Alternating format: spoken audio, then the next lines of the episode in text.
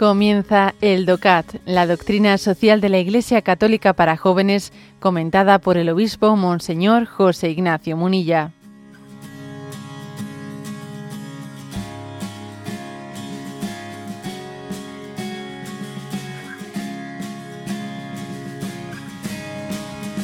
Punto 203. ¿Dónde reside el poder político? Y responde: si la persona humana es el valor fundamental de la comunidad política, por tanto es también la única legitimación del poder político.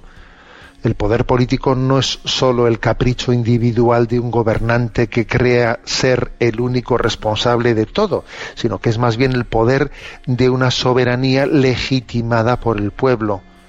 Los gobernantes, al igual que las personas humanas que los legitiman, son capaces de verdad gracias a su razón y pueden reconocer en conciencia no solo los valores, sino también a Dios, que es quien garantiza que el bien sea absolutamente bueno. La doctrina social católica rechaza el escepticismo general, que difunde que la verdad y los valores globales del ámbito moral no pueden ser reconocidos. Bueno, la pregunta era, ¿dónde reside el poder político? ¿De dónde viene esa soberanía? A ver, entonces nosotros decimos, ¿no? En nuestra concepción creyente, o sea, la soberanía viene de Dios. Acordaros de la frase de Jesús a Pilato, ¿no? Cuando Pilato le dice: tú no sabes que yo tengo poder para quitarte la vida o para respetártela. Y Jesús no se lo niega, le dice: tú no tendrías ningún poder si no te hubiese sido dado de lo alto. O sea que Jesús está reconociendo que la autoridad, en el fondo, tiene su sustentación, esa soberanía en la autoridad, en el poder de Dios. Ahora bien, es verdad también que en nuestras sociedades, digamos, laicas, laicas que han en sus constituciones, de una manera generalizada, han comenzado por quitar el nombre de Dios, etcétera. Una otra manera de reconocer también cuál es la fuente de ese poder político, es decir que, en el fondo, como dice aquí, que la soberanía viene de una delegación del pueblo, porque cada uno de los miembros de ese pueblo, cada una de las personas que conforman la comunidad política, tiene una dignidad inviolable que, en el fondo, ha sido dada por Dios.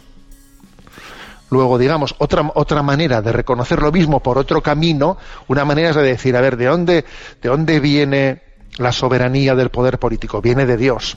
Bien, otra manera de decirlo, en un contexto de secularización, es de decir, viene por delegación del pueblo, sí, pero la dignidad de cada miembro de la comunidad política, esa dignidad, ¿quién se la da? Se la da Dios directamente. O sea, es Dios el que al crearnos, al dignificarnos, hace que cada uno de nosotros tengamos, pues ese ser reyes, esa autoridad que, para organizarnos, delegamos en unos gobernantes, en un poder político. O sea, vamos a decirlo claramente, que sea reconociendo directamente que la soberanía del poder político viene de Dios, o que viene por una delegación del pueblo, en el fondo es reconocer lo mismo por dos caminos distintos, porque la dignidad del hombre, de los votantes, de los miembros de la comunidad política, es dada por Dios. Lo que sí que es un cáncer que hay que combatir, es lo que dice este punto 203 al final, que el relativismo o el escepticismo, o como queramos llamarlo, pues eso es la carcoma de toda comunidad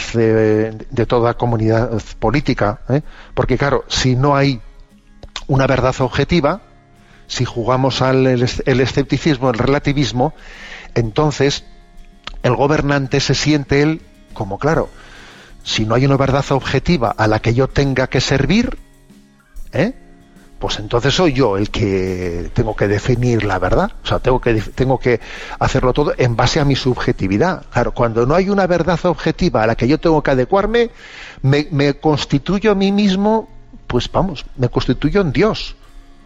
Porque yo soy el que voy a definir qué es la antropología, voy a ser el que defina qué es el matrimonio, voy a ser el que defina qué es la educación, qué es la familia. Claro, o sea, el cáncer tremendo es el del escepticismo, el del relativismo, que es un peligro tremendo, porque claro, eso hace que aquellos que ejercen el poder político, al no reconocer una verdad objetiva que tienen que buscar, que tienen que respetar, a las que tienen que adecuar sus leyes, a las que tienen... No, pues claro, entonces ellos son los que están autoconstituyéndose, aunque no lo digan explícitamente, aunque obviamente eso no se diga, pero de facto están ocupando el lugar que solo Dios tiene. El que niega que existe una verdad objetiva, sí, claro, no existe una verdad objetiva, y la verdad eres tú, ¿no? Eres tú. Bueno, como veis, un punto importante, importante. Aquí hay una cita de San Agustín tremenda. Dice, los imperios, cuando les falta la justicia, no se convierten entonces más que en una banda de ladrones. Joder, menuda frase de San Agustín. Está aquí puesta, al costado de este punto 203 que estamos aquí comentando. La vuelvo a leer. Los imperios, cuando les falta la justicia, ¿no se convierten entonces más que en una banda de ladrones? Es una pregunta retórica que dice, es que de facto es lo que ocurre, ¿no? Cuando no hay una verdad objetiva a la que servir, pues claro, al final pues configuro todo para que me sirva a mí, a mi ideología, a mí.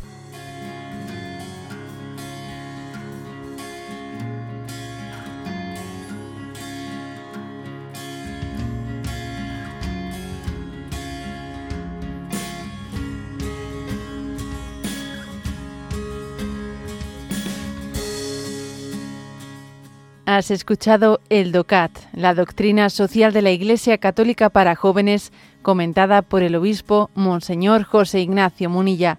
Encuentra todos los audios en radiomaria.es.